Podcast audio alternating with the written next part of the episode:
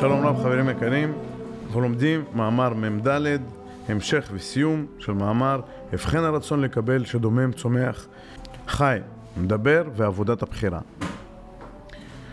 חברים יקרים, אנחנו ממשיכים בסדרה נפלאה של מאמרי הסולם. יש פה עושר, עושר גדול של השקפה.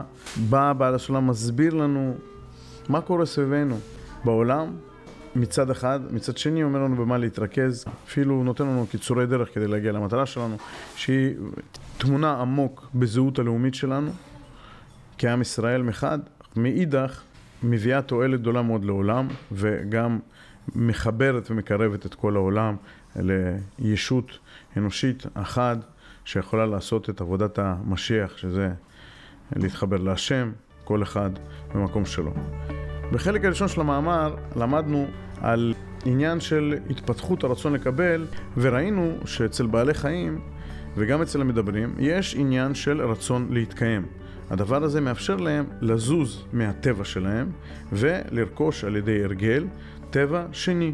מהו טבע שני? טבע שני הוא רצון להתקיים מבחינה נצחית, דהיינו ברובד רוחני, כישות רוחנית. וסיים את החלק הראשון בכך שאמר, ועיין לקמן בבית השגחות ותבין אשר ההשגחה הראשונה היא דרך הרצון לקבל את ההתקיימות הגולמית.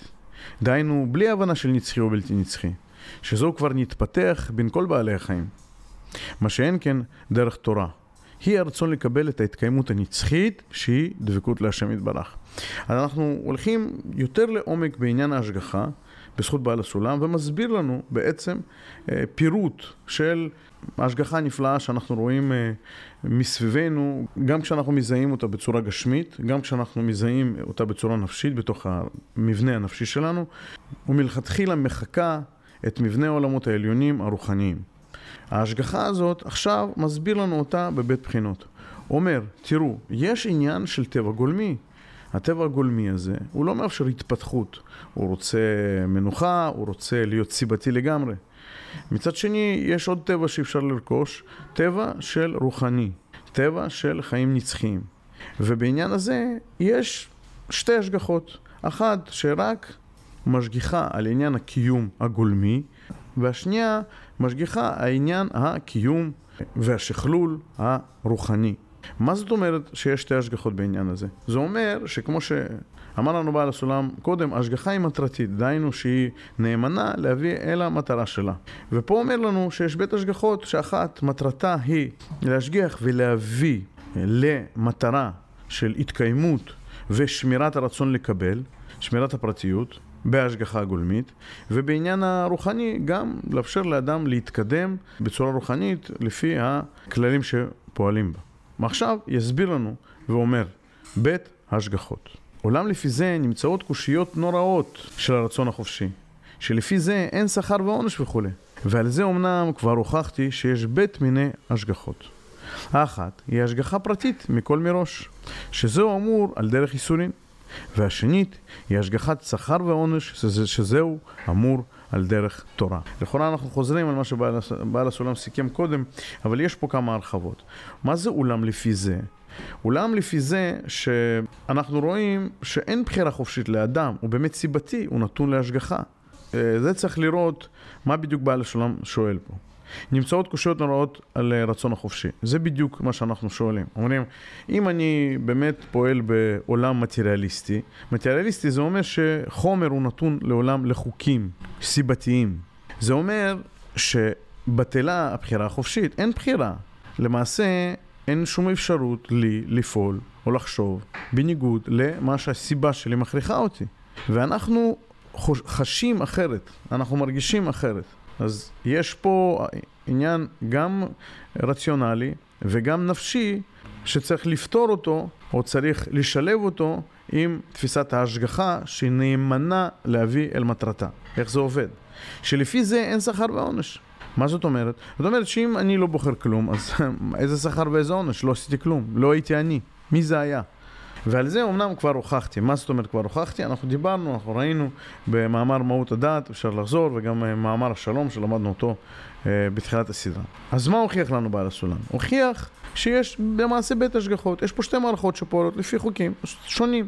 אחת היא השגחה פרטית מכל מראש, שזה מה אומר. זה מה שקוראים לו דרך ייסורים. מה זה? השגחה פרטית היא דרך ייסורים. והשנית היא השגחת שכר ועונש, שזהו אמור על דרך תורה. זאת אומרת, יש מה שנקרא השגחת שכר ועונש, ועל זה, על זה אנחנו קוראים דרך תורה, כשאנחנו מסתכלים על ההשגחה. היא משגיחה על האדם, כשהוא הולך, מקבל הוראת דרך. זה מה שקורה לו. ככה העולם מתפתח איתו ביחד.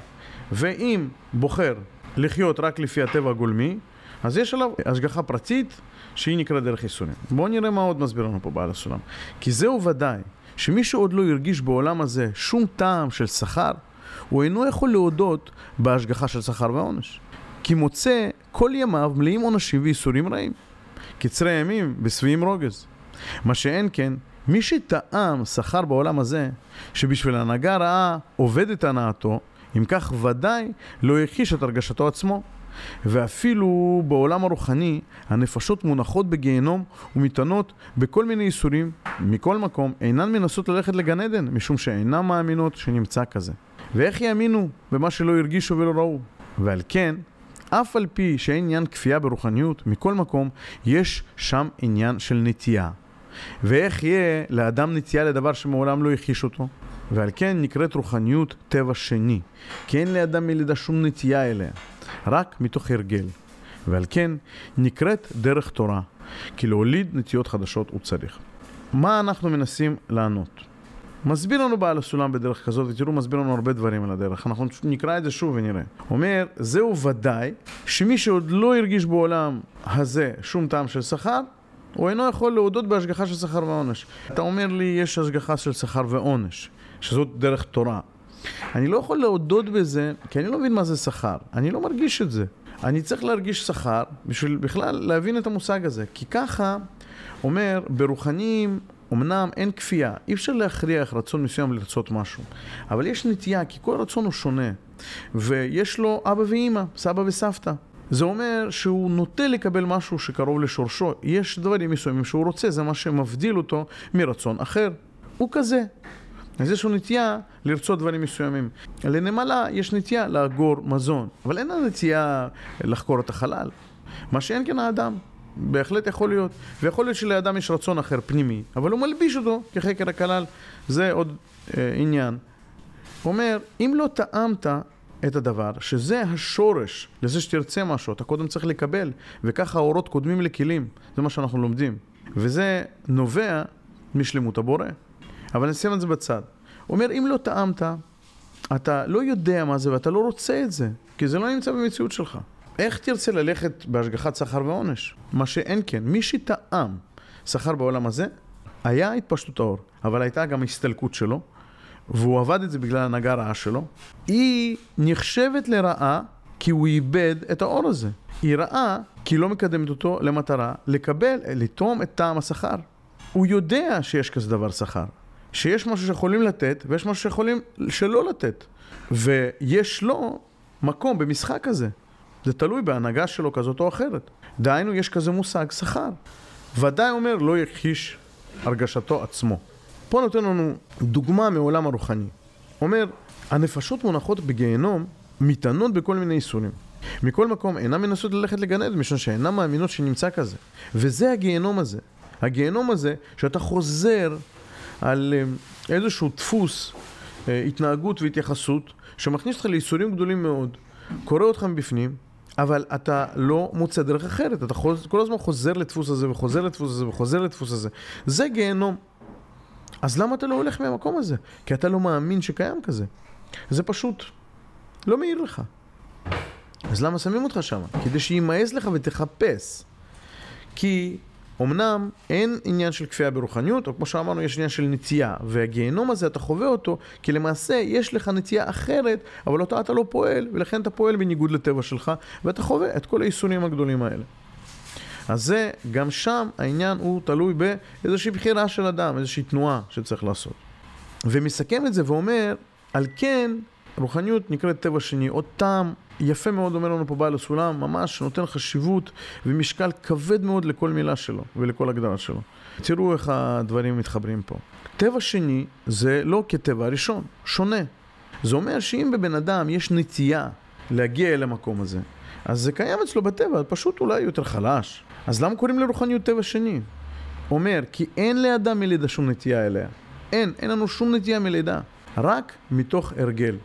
מדהים. אנחנו צריכים ללמד את זה את עצמנו. איך נלמד כאלה דברים את עצמנו? למה? ומאיפה יהיה לנו הכוח?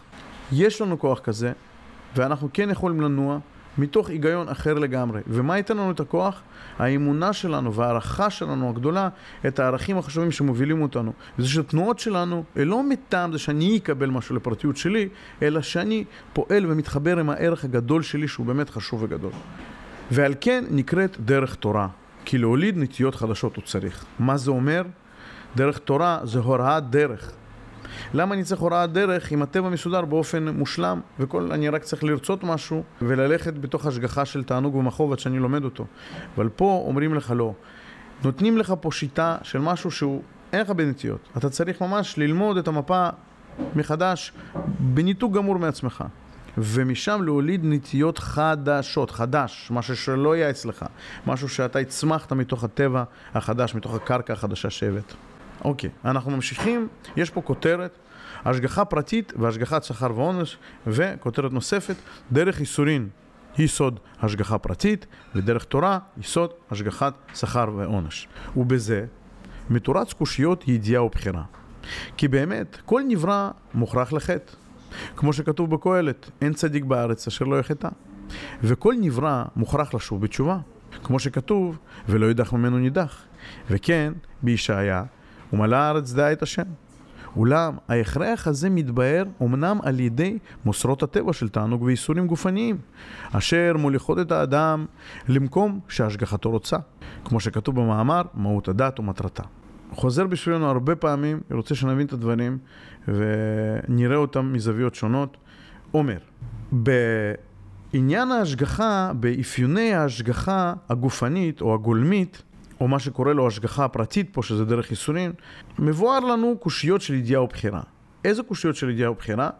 זה קושיות שהעלה רמב"ם, שרצה להסביר. אני פשוט אביא לכם את המובאה משם כדי שנבין אה, למה מתכוון בעל הסולם. כוונתו לשאלת הרמב"ם, הלכות תשובה, וככה כותב. שמא תאמר, כוונתו לשאלת הרמב"ם בהלכות תשובה, שמא תאמר, והלא הקדוש ברוך הוא ידע כל מה שיהיה, וקודם שיהיה ידע שזה יהיה צדיק או רשע, או לא ידע. אם ידע שהוא יהיה צדיק, אי אפשר שלא יהיה צדיק. ואם תאמר שידע שיהיה צדיק, ואי אפשר שיהיה רשע, הרי לא ידע הדבר על בוריו. דע שתשובת שאלה זו ארוכה מארץ מידה ורחבה מן הים, וכמה עיקרים גדולים וערים רמים תלויים בה. אז ככה מתייחס לזה הרמב"ם, לא נותן תשובה, אבל בעל הסולם נותן לנו פה תשובה. אז זה חווה את ההשגחה. אומר שכל נברא חייב לחטוא. והחטא הזה, אולי אנחנו מקבלים רמז מהפסקה הקודמת, שאומר שאדם מקבל איזושהי הערה, ואחר כך היא מסתלקת ממנו.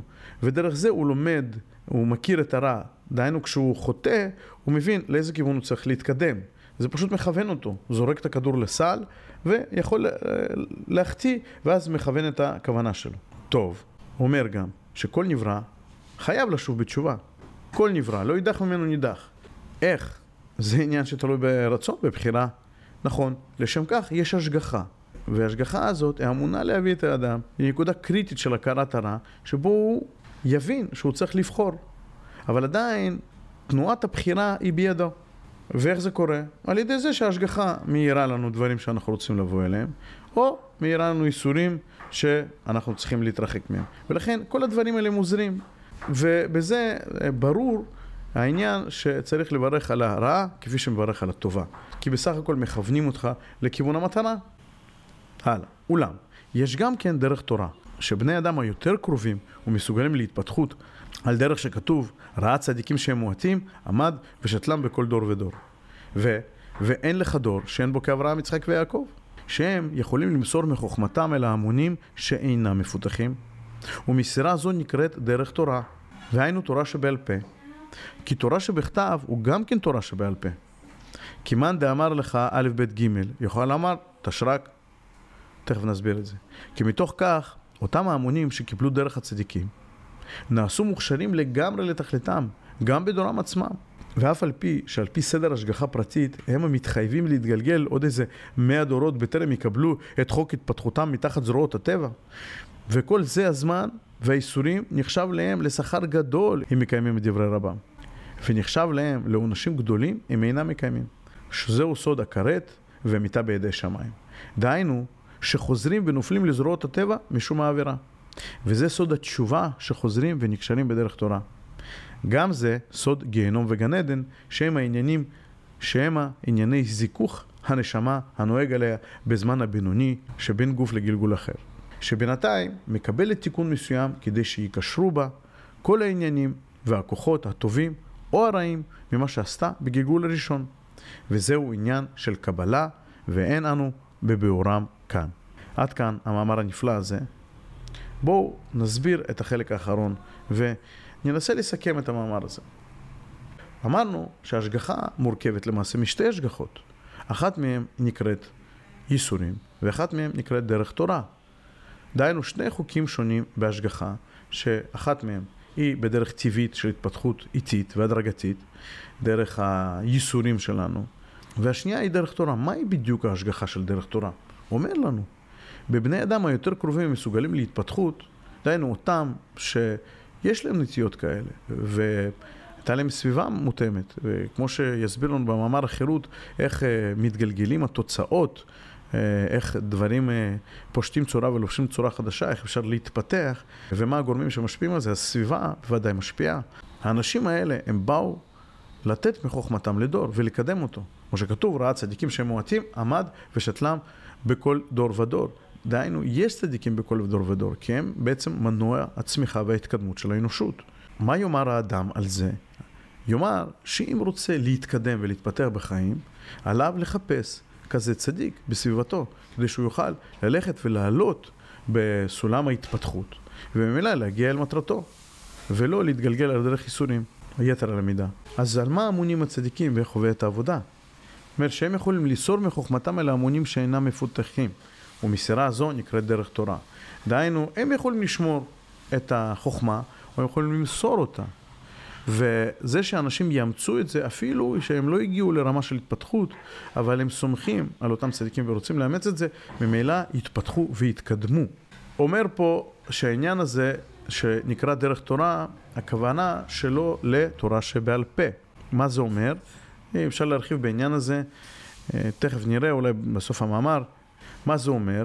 כבר דיברנו על זה, שתורה שבעל פה היא עוסקת בכך שיש מערכת יחסים בין רב לתלמיד, לחסיד, שהרב מתוך מקום ההשגה שלו יכול לרמוז לאותו תלמיד איך מתפרשת שפת הענפים. והתלמיד צריך לעשות את הפירוש אצלו מתוך כל הדברים שהוא למד, והרב יוכל לאשר אם הפירוש מדויק או לא מדויק. השיטה הזאת מחייבת מערכת יחסים כי יש פה מעבר לעניין לוגי, יש פה עניין של כוונה. אדם יכול להבין את האמת, אבל יכול לכוון לפעול בניגוד לאמת. זה מקום בחירה של האדם. לכן תורה שבעל פה היא מאפשרת לגדל תלמידי חכמים שלא ייקחו ויעוותו את הדברים וישתמשו בהם לטובת יצר הרע, ומזה באות כל הרעות בעולם. אומר, אז מה עם תורה שבכתב? אומר, תורה בכתב היא גם נחשבת תורה שבעל פה, ומביא לנו פה במסכת שבת, כתוב מעשה בנוכרי שהיה בא לפני שמאי. אמר לי, כמה תורות יש לכם? אמר לו, שתיים, תורה שבכתב ותורה שבעל פה. אמר לי, שבכתב אני מאמינך, שבעל פה איני מאמינך. גיירני על מנת שתלמדני תורה שבכתב. גר בו והוציאו בנזיפה. בא לפני הלל, גיירי, יום הקמה, אמר לי, א', ב', ג', ד', התחיל ללמד אותה תורה. למחר, אפכלה, הפך לו. עשה, לימד אותו תשרק, את הסדר של תשרק. הוא אומר, זה ה... במרכאות האלף-בית. אמר לי, היי אתמול, לא אמרת לי אחי. אתמול אמרת לי אחרת. ואמר לי, אני מתרגם, מניין אתה יודע שזהו א' וזהו ב', אלא שלימדתי אותך ושמחת עליי. דעל פה נמי, לסמוך על דבריי. סמוך על דבריי. אומר פה, במשל הזה, מה אומר הגוי שרוצה להתגייר, או שלא מאמין שיש כזה דבר, תורה שבעל פה. הוא אומר, תראה, אם כל הרעיונות כתובים מההתחלה עד הסוף בספר, ובעצם אה, כל מה שצריך זה לבוא עם איזושהי יכולת הגיונית, לוגית, רציונלית, פשוטה מאוד, שמולדת בכל אדם, ולראות שהדברים מסתדרים, אוקיי, אני יכול להאמין את החוכמה הזאת, אני יכול להבין, אני, אה, אני יכול להכיל את זה בתוך מוחי, בתוך מערכת ההגיונית שלי. אז למה אני עכשיו צריך תורה שבעל פה? שמסבירים לי משהו ואני מבין אותו, ואז אומרים לי, לא, אתה לא מבין אותו. מי אמר? מה החוק? איזה חוק פועל פה? אומר, תורה שבעל פה זה נראה לי מוזר. תן לי רעיון באופן מלא, שאני יכול לקלוט אותו, ולאמד אותו עם מה שאני מבין, מה שאני מסכים. זה פשוט. מה עכשיו תורה שבעל פה? אמר לו, בסדר. הלל גייר אותו. קירב אותו. כי הלל פה מייצג דרך של תיקון. ואז לימד אותו. תראה, ככה מתחיל. קודם כל אתה צריך ללמוד עברית. איך מתחילה עברית? הנה. אות הראשונה א', שנייה ב', שלישית ג' וכולי. למחרת בא אליו, אמר לו יופי, אתה צריך ללמוד עברית. בוא תראה, האות הראשונה היא ת', אחר כך ש' וכולי. אמר לו הגוי, או המתגייר, מה זאת אומרת, מה זאת אומרת, מה זאת אומרת? הלא א' זה א', וב' זה ב' האות השנייה. הוא אומר, מאיפה אתה יודע את זה? הוא אומר, אתמול אתה לימדת אותי. הוא אומר, אה, אמרתי לך בעל פה. זה לא היה כתוב הרעיון הזה בשום מקום. ועדיין אתה סומך עליי. הוא אומר, זה מה שנקרא תאמר תורה שבעל פה. שאתה צריך להיות מסוגל לסמוך על מי שמלמד אותך, לשים את עצמך בצד לגמרי ולקבל ממנו באופן מלא. זה המסירה שמוסרים לנו את הצדיקים הגדולים, שמה שנדרש מאיתנו זה בעצם להתבטא לדעתם, לחשוב כמו שהם מלמדים אותנו לחשוב, ולהרגיש כמו שהם מלמדים אותנו להרגיש. זו העבודה הנצרכת בעניין הזה של דרך תורה. הלאה. ומה זה נותן? מה זה נותן? הוא אומר, כי מתוך כך אותם ההמונים שקיבלו דרך הצדיקים נעשו נכשלים לגמר תכליתם גם בדורם עצמם. וואו. למעשה, הצדיק של הדור שלהם יכול לתת להם בדיוק את העבודה ובדיוק את הכלים כדי שהם יוכלו בזמנם לעשות את העבודה המותאמת ושניתנה להם, שהם בחרו בה. ואף על פי שלפי ההשגחה הגולמית, זאת אומרת, מקום ההתפתחות שלהם, צורת ההתפתחות שלהם מצד הטבע, הם היו צריכים להתגלגל עוד מאות דורות, אומר פה, עוד איזה מאה דורות. זאת אומרת, הם היו צריכים לסבול הרבה מאוד ייסורים עד שהם היו לומדים. לא, מישהו לימד אותם. זה כמו שבן אדם, עשו לו פנסיה, ובמשך שנים העבודה מפרישה לו לשם משכורת, הרבה מאוד משכורת. ואחרי עשר שנים, חמש עשרה שנה, אמרו לו, אתה יודע שאם אתה מנהל את הפנסיה הזאת קצת אחרת, אה, לא מוסיף עוד שקל, שום דבר, אתה יכול, יכולת כבר לחסוך מיליונים. זאת אומרת, סבלת. ומה היה חסר לך? שלא ידעת שיש דרך כזו. שלא ידעת שאתה יכול לעשות. אז בלי הדבר הזה, בלי זה שמסרו לך, לימדו אותך איזשהו ערך, בלי ששמחת ואמרת ועשית את זה, אתה לא יכול לטעום את טעם השכר. אתה לא יכול להתפתח. זה מחוץ למציאות שלך. ברור שאתה יכול, ברור שאתה לא רוצה את זה. אבל צריך להרגיל את עצמנו ולקנות את הטבע השני הזה. והקפיצה פה היא מאוד משמעותית. כי באופן רגיל, האנשים האלה היו צריכים להתגלגל הרבה זמן מתחת זרועות הטבע. וכל זה, הזמן והאיסורים נחשב להם לשכר גדול אם מקיימים את דברי רבם. זאת אומרת, שאם הם שמעו וקיבלו וקיימו, הם חסכו את כל הזמן ואת כל האיסורים האלה. ונחשב להם לעונשים גדולים אם אינם מקיימים. זאת אומרת, הם כבר חושבים מצד הערך. אם עכשיו השיטה שלהם ללכת אחרי הרב הזה ואחרי ההיגיון שלו, אחרי התפיסה הזאת, זה אומר שאני כבר לא צריך לפחד מעונשים וייסורים, אני צריך רק להיות ממוקד מה מקדם אותי למטרה ומה מרחיק אותי מהמטרה. וזה דבר חשוב לזכור. מה קורה כשהם מתרחקים מהתפיסה הזאת? מה קורה כשהם עוזבים את הדרך תורה הזאת? מה שקורה, שנחשב להם לאנשים גדולים, הם אינם מקיימים, שזהו סוד הכרת והמיטה בידי שמיים. מה זה הכרת והמיטה בידי שמיים? שכורתים את האדם מגוף ההשגחה אה, של על דרך תורה. שהיא נקראת פה השגחת שכר ועונש, ואומרים, אתה כבר לא בן אדם אה, רוחני, אתה כבר לא בן אדם אה, שרוצה את התפקיד הזה והזה, טוב, אז אנחנו נתנהג אליך כמו סתם מצים באבנים, כמו בעלי חיים, בטבע הגולמי, אתה רוצה ללמוד על דרך ייסורים, בסדר. אז בעצם ההשגחה הזאת כבר לא חלה עליך, עזבת אותה, והיא עזבה אותך. וזה סוד התשובה שחוזרים ונקשרים בדרך תורה. דהיינו שחוזרים ונופלים לזרועות הטבע משום האווירה. האווירה זורקת אותנו לזרועות הטבע, דהיינו ההשגחה הזאת, שאנחנו רק רוצים לנוע מתוך הרצון שלנו לקבל הנאה או לברוח מייסורים. לא, צריך עוד טבע, צריך עוד היגיון, צריך חשיבה שונה, צריך התייחסות שונה. אבל יש פה גם סוד של תשובה. פה עניין התשובה מאוד ברור. מה זאת התשובה? שאני חוזר להחשיב את הערכים שלי ואני רוצה ללכת בדרך כזאת שמבטאים את הערכים האלה, כי הם נכונים, כי הם אמיתיים, הם מקרבים אותי למטרה שבחרתי. ולא מטעם שיוצא לי מזה משהו, כי אם אני עושה את זה, אני שוב נזרק אל זרועות הטבע וההשגחה על הטבע הגולמי, השגחת ייסורים, אה, שנקראת פה השגחה פרטית. התשובה, אם כן, נותנת להיקשר לתורה בחזרה. זאת התשובה. אם מחפשים תשובה, מחפשים מה לעשות, צריך להיקשר להשגחת התורה או להדרכת התורה. אומר לנו פה בעל הסולם בסוגריים, גם זה סוד הגיהנום וגן עדן, שהם הענייני זיכוך הנשמה והנוהג עליה בזמן הבינוני שבין גוף לגלגול אחר. שבינתיים מקבלת תיקון מסוים כדי שיקשרו בה כל העניינים והכוחות הטובים והרועים ממה שעשתה בגלגול הראשון, וזהו עניין של קבלה שאין אנו בביאורם כאן. יש פה איזה הצצה למושג של גיהנום וגן עדן. ואיך אנחנו צריכים לתפוס את זה? כי אם לימדו אותנו להתייחס לזה כעניינים של עונש או שכר, אומר, לא בדיוק, בזמן שאתה עושה את התיקון שלך, תלוי באיזה השגחות אתה רוצה להיות. סיימת את העבודה, אתה צריך לצאת לעבודה חדשה, מנתחים את הנתונים, נותנים איזה שהם תיקונים, איזונים, ואתה חוזר לעבוד על מה שאתה בוחר לפי מבנה התיקון המדויק. אני לא ארחיב פה, כי גם בעל הסולם לא הרחיב פה, וגם אני לא כל כך יודע להרחיב בעניינים האלה, זה צריך אה, לשמוע את השיעורים אה, של הרב אדם סיני, יש לי את בעיקר אה, שיעורי הזוהר היומי, אני מאוד ממליץ, ואני מזמין אתכם גם לסדרה הנפלאה שלנו, נקודה פנימית, שבה אנחנו לומדים ארבע נושאים שונים בתוך שעתיים, ממש שטיפה טובה, שבה אנשים יוצאים מהבית. ובאים למקום של הנקודה הפנימית, אפילו אם יש גשם ואפילו אם יש אה, פקקים, הם עושים איזושהי תנועה לקבל, להתחבר לנקודה הפנימית, ובתנועה הזאת הם כבר מתחילים להכין את הכלים שלהם. תודה רבה וכל טוב.